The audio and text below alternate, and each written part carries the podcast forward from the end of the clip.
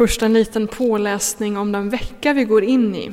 Nu går vi ju in i stilla veckan, där vi dag för dag får följa Jesus och de händelser som, som han var med om under den här veckan. Eh, och här ute så finns det på ett av ståborden en liten bibelläsningsplan som delvis är ett komplement till den bibelläsning som flera av er har följt här nu under fastan, den 40 dagar långa förberedelsetiden inför påsken. Men det finns en till bibelläsningsplan här med några texter för varje dag som du kan följa hemma och riktigt vara med genom din fantasi och i din bön i vad som händer med Jesus under den här veckan. Och det finns också en bön på baksidan av den här lappen som vi kommer be gudstjänsten här på långfredagen. Så är du förberedd på det så kan du vara med i din bön och verkligen följa påskdramat. Påsken är en en stor möjlighet för oss att lära känna Jesus på ett djupare sätt. Så, så, ta vara på den möjligheten. Vi har ju flera gudstjänster här i påsk och det finns ju i programmet en händelse som, eller två händelser som inte kom med i det tryckta programmet. Det är korsvandringen, den ekumeniska korsvandringen på långfredagen eh, klockan halv två där vi samlas vid domkyrkan och går en bönevandring runt centrum. Och sen kommer det även vara filmvisning och gemenskap i Stadsmissionen på kvällen. Men gå in eh, på vår hemsida så finner du information där. Det var det. Idag är det ju palmsöndag och den texten har vi redan fått lyssna till eh, när Theodor läste den. Om hur Jesus en vecka före sin uppståndelse rider ner för Oljeberget in i Jerusalem och blir mottagen som en kung. Och kontrasten är ju så stor mellan det som händer idag på palmsöndagen och det som händer på långfredagen. Idag tas Jesus emot med jubel, med hyllningssånger och på långfredagen så möts han av hån och frakt. Och Jesus vet om detta, han vet vad det är han rider in i. Han vet denna kontrast. Och idag är temat för den här söndagen smärtornas man hånad. Och jag skulle vilja lägga till ett litet ord till den rubriken. Smärtornas man, hånad och föraktad. Att vara hånad och föraktad är ju liktydiga med varandra. Om man googlar på Abu Ghraib, alltså söker på internet och väljer bilder, så får man upp hemska bilder Eh, på människor som blir förnedrade. Abu Ghraib är ett fängelse utanför Bagdad som amerikanerna tog över efter Saddam Hussein, men det betyder inte att gräsligheterna där upphörde, utan de fortsatte. Eh, många soldater eh, begick svåra krigsbrott Eh, i det här fängelset som man blev dömda för. Och jag ska visa två bilder, inte riktigt än, men två bilder som jag fick upp och jag vill, som de säger på TV, varna för känsliga tittare. Eh, det är inget blod, inget våld, men det är förnedring. Eh, det är två av de mest anständiga bilderna som man får upp om man googlar och de har synts mycket i media. Men är det några barn och känsliga tittare så kanske inte de ska se. Visa den första bilden. För er som lyssnar via radion eller via nätet så kan jag berätta att det är en man som står med en huva på huvudet och någon filt omkring sig på en låda. Jag vet inte riktigt vad det föreställer men jag antar att det är någon slags skenavrättning. Han har sladdar knutna till händerna. Ser ni att det liknar en Kristusbild? Han håller händerna precis som Jesus brukar göra på vissa statyer, utsträckta. Den Kristusbild, den får mig att tänka på den korsfäste Messias. Nästa bild. Det visar en kvinna, Lindy England. Hon är 21 år gammal vid det här tillfället. Och hon dömdes senare för, för krigsbrott. Eh, hon figurerar på många av de här bilderna och hennes fästman som hon var förlovad med vid det här tillfället dömdes till tio års fängelse och menas att han var arkitekten bakom flera av de här handlingarna. Hon håller en man, en naken man i koppel eh, på golvet i det här fängelset. Som sagt, vi kan ta bort de bilderna nu. Det här är några av de mest anständiga bilderna. Det är några av de mest anständiga bilderna som man får upp om man googlar Abu Ghraib. Det är för den här världen som Gud gav sig själv till. Det var den här världen som Gud älskar. Den här världen som han gav sig själv till. Och nu ska Theodor läsa dagens predikotext. De förde in honom på gården, alltså i residenset, och kallade samman hela vaktstyrkan. De klädde honom i en purpurröd mantel och vred ihop en krans av törne och satte den på honom. Sedan hälsade de honom och sa Leve judarnas konung! De slog honom i huvudet med en käpp. De spottade på honom och föll på knä och hyllade honom. När de hade hånat honom tog de av honom den röda manteln och satte på honom hans egna kläder och förde ut honom för att korsfästa honom.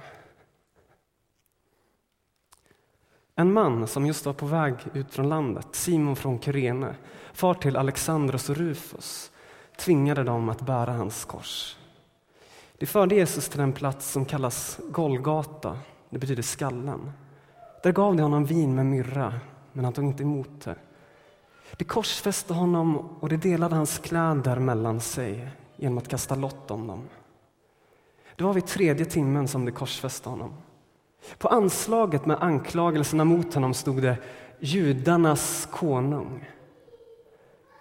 Tillsammans med honom korsfäste de också två rövare, en till höger och den andra till vänster om honom. Det som gick förbi smädade honom och skakade på huvudet och sa Du som river ner templet och bygger upp det igen på tre dagar. Hjälp dig själv nu och stig ner från korset. Likaså gjorde översteprästerna och de skriftlärda narr av honom sinsemellan och sa Andra har han hjälpt, sig själv kan han inte hjälpa. Han som är Messias, Israels konung. Eller nu får han stiga ner från korset så att, så att vi kan se det och tro på honom. Också de som var korsfästa tillsammans med honom skymfade honom.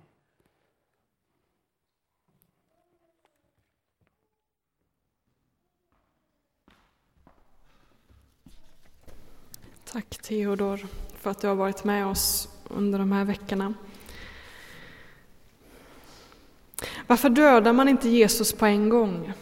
Varför stryper man honom inte? Varför halshugger man inte honom? Varför ger man honom inte gift? Varför detta utdragna lidande, förnedring? Människan hon är, hon är bra på att visa godhet ibland, speciellt mot sina egna, sina barn, sina vänner, sitt folk, sin nation. Även om man ibland kanske till och med förnedrar sina egna barn. Men det är inte lika vanligt att man visar godhet mot de som inte är som vi. De förnedrar vi. De som vi tycker är värda vårt förakt. Bilderna från Abu Ghraib avslöjar de här soldaternas förakt för irakierna. När kvinnan på bilden intervjuas så säger hon det här är ingenting mot vad de skulle ha gjort mot oss. Det här är ingenting mot vad de skulle ha gjort mot oss. Och det hon säger, alltså det hon menar är ju att de här personerna, de har de, har liksom, de är inte längre värda sina mänskliga rättigheter, de är inte längre värda att visa godhet mot oss. Man kan liksom förminska dem, betrakta dem som mindervärdiga. Och det är därför hon förmår att göra så.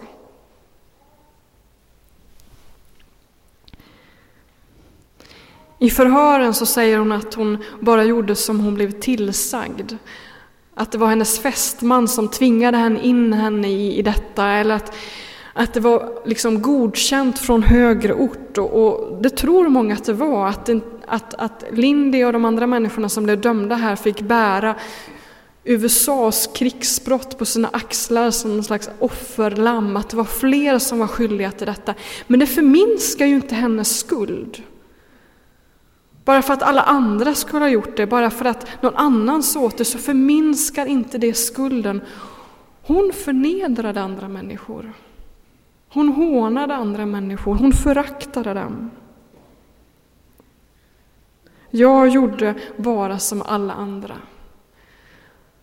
Många i vårt land har erfarit andra människors förnedring, hån, mobbing. Många blir mobbade på arbetsplatser, i skolor och där det sitter djupt. Men få erkänner att de faktiskt har mobbat andra, att de har hånat andra, föraktat andra.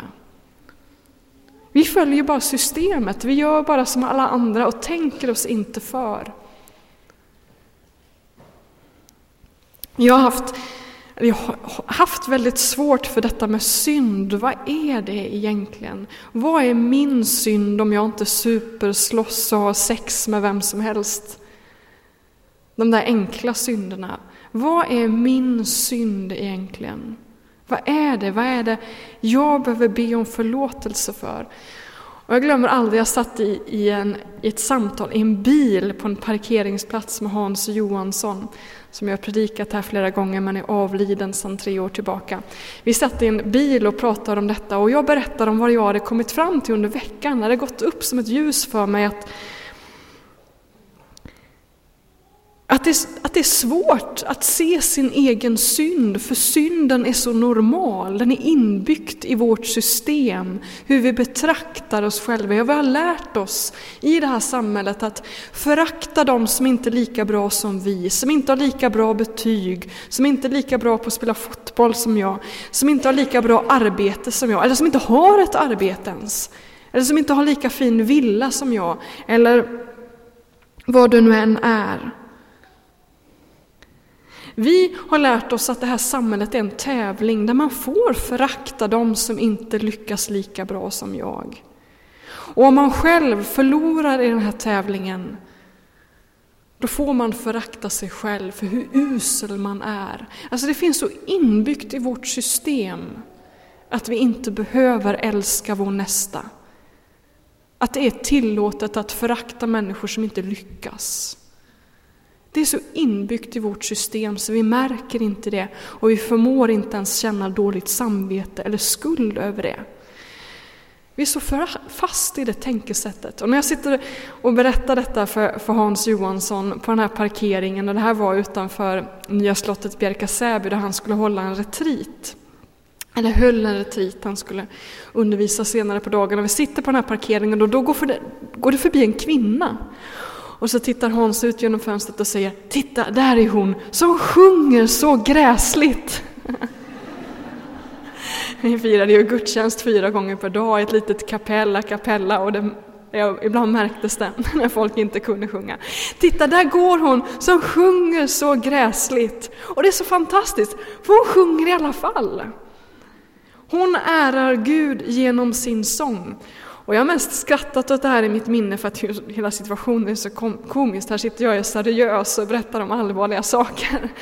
Men så här i efterhand så har jag tänkt att det är så belysande för det fanns inget förakt i hans röst. Det var liksom bara fantastiskt, vilken kvinna som inte kan sjunga. Men, men förhärliga Gud genom sin sång. Man kan se människor för vilka de är, men man behöver inte förakta dem, man behöver inte se ner på dem.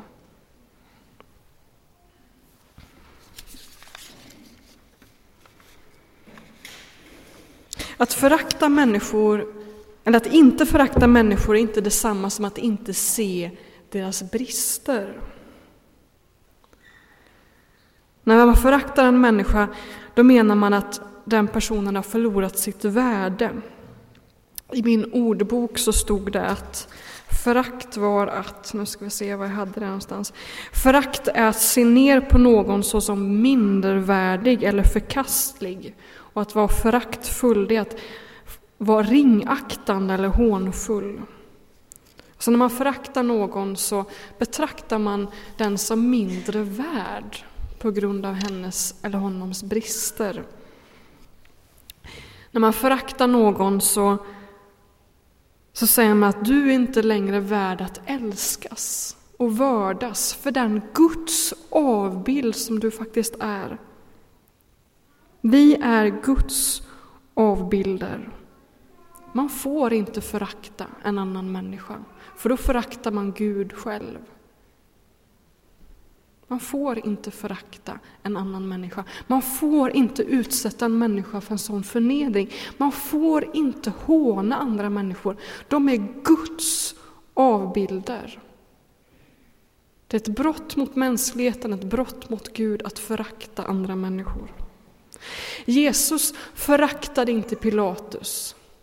Jesus föraktar inte prästerna som stod där vid korset. Han föraktar inte folket, han föraktar inte soldaterna. Men han blundar inte för deras synd. Han blundar inte för det vad de håller på med, utan han säger förlåt dem. Förlåt dem för det de gör.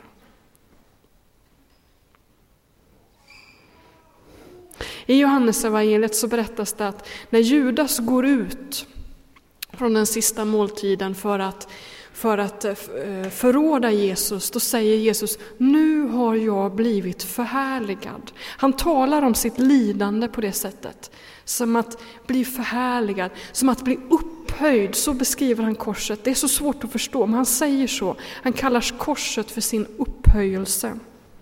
Jag tror att männen i Irak, de här som vi såg på bilderna, har svårt att se på sin förnedring som en upphöjelse.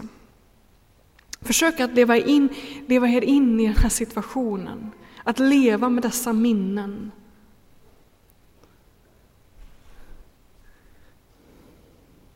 Förnedringen, tortyren, den fysiska och psykiska misshandeln. Hur ska man kunna leva? Hur ska man kunna leva med rakryggad med sitt värde i bevar. Hur ska man kunna älska sig själv och andra människor efter något sånt? Hur ska man kunna bära skammen, såren, minnena? Och hur ska den här kvinnan, Lind i England, kunna leva med skulden?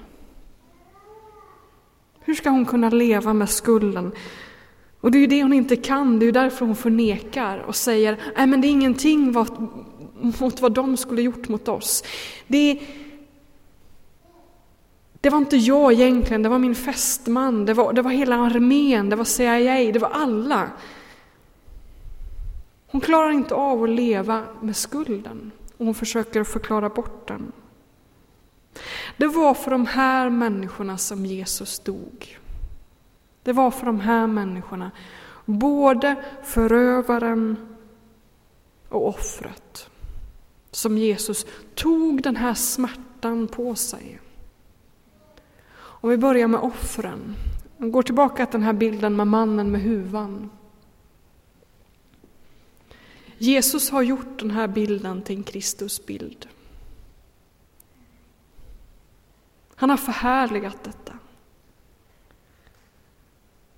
Han säger till den här mannen som står på den här lådan att jag har gått in i din smärta, in i din förnedring. Jag har gått in i detta, tagit emot förnedringen, hånet, skymferna. Jag har gått in i ditt lidande, tagit det på mig och jag gör det som Guds son. Den upphöjde, den helige, den störste. Jag har förhärligat ditt lidande, skvätt min gudomlighet på det och gjort det här till en Kristusbild värd att vörda. Det är det vi gör i våra lovsånger, vi säger att du som har blivit utsatt för smärta, förnedring, tortyr, misshandel. Du är inte värd att, att känna, du ska inte känna skam utan det är någonting som Gud har gått in i, som han har förklarat heligt, som han har förhärligat. Och det gör att människan kan resa sig ur skammen. Och det är så stort. Det är på detta sätt Gud frälser mänskligheten med att säga att jag har burit din skam, dina sår, ditt lidanden. Och om vi lägger våra sår mot Jesus sår så förhärligas de. De försvinner inte, men de förhärligas. De gudomliggörs. Om man kommer med sina sår och lägger dem i Jesu famn, Då blir det förhärligat. Då kan man resa sig ur skammen, vad man än har varit med om. Vad man än blivit utsatt för. Mobbing, hån, tortyr, förnedring, våldtäkt. Vad det än är. Gud förhärligar dig.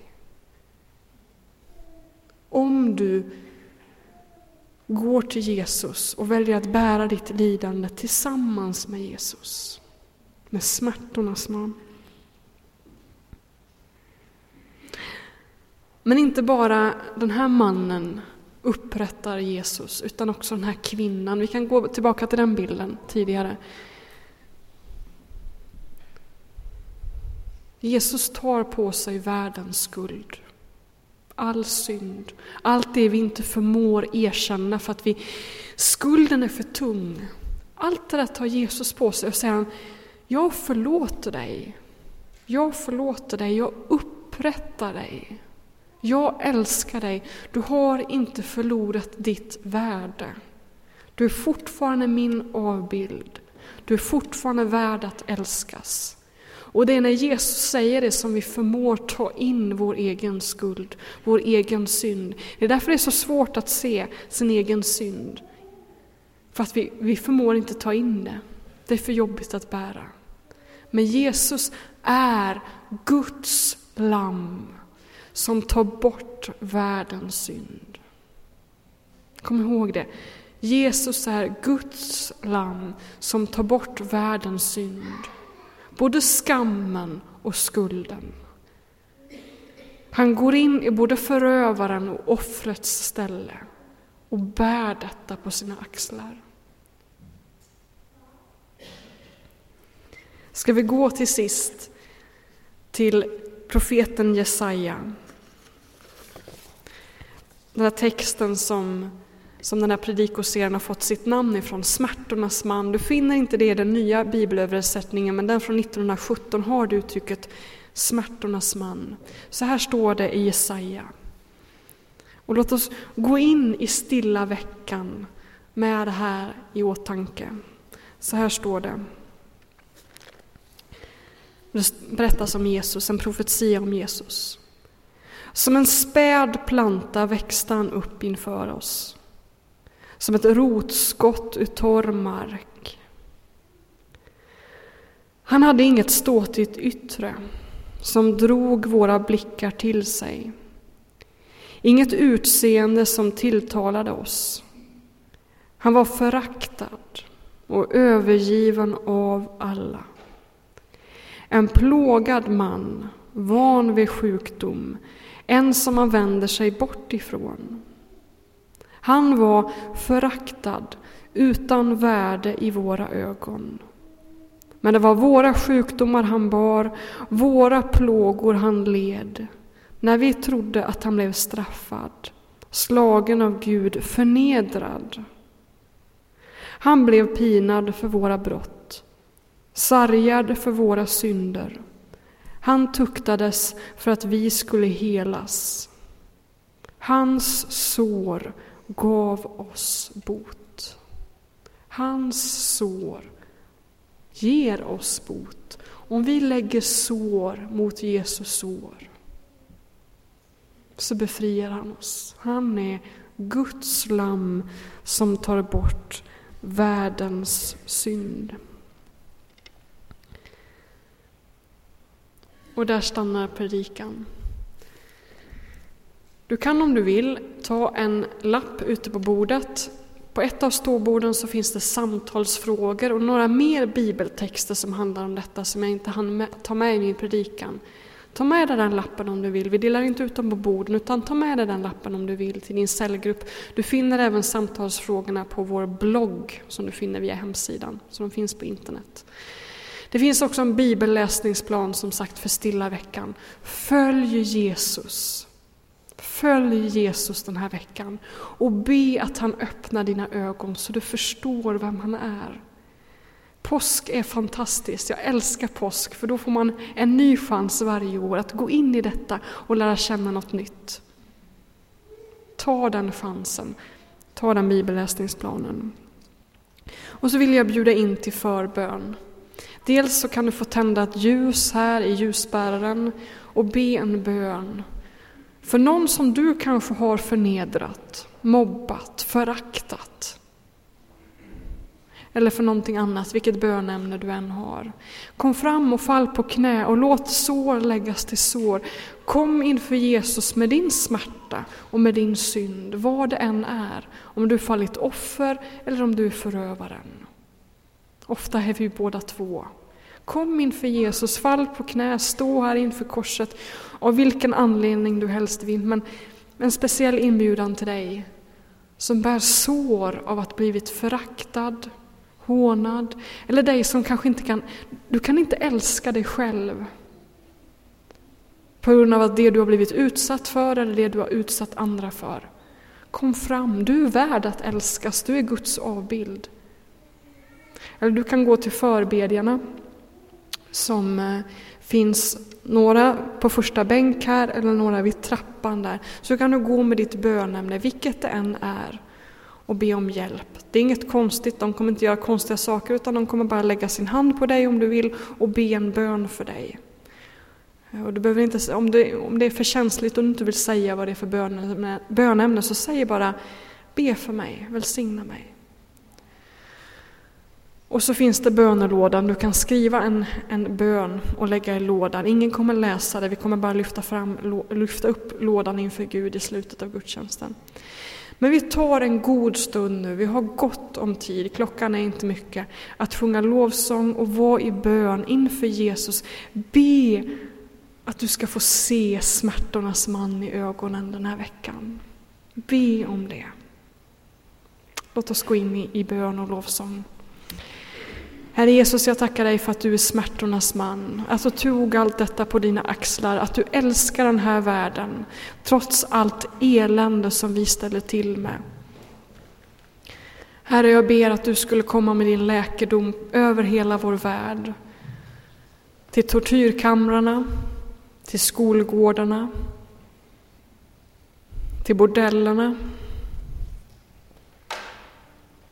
till familjerna där det sker illdåd, på arbetsplatserna där människor mobbas, till den som har ångest, som inte kan älska sig själv, som hatar sig själv. Kom dit med din Ande och kom med din härlighet. Kom och läk. Och kom också med din härlighet till Linköping. Låt människor få upptäcka vem du är och lära känna dig och bli botade från skam och från skuld. Och vi ber för gudstjänsten här, låt oss få erfara dig, ett möte med dig så att vi kan gå ut i världen och berätta för andra. Ge oss mod att våga blotta vår, vår smärta inför ditt ansikte. Välsigna oss denna stund. I Jesu Kristi namn. Amen.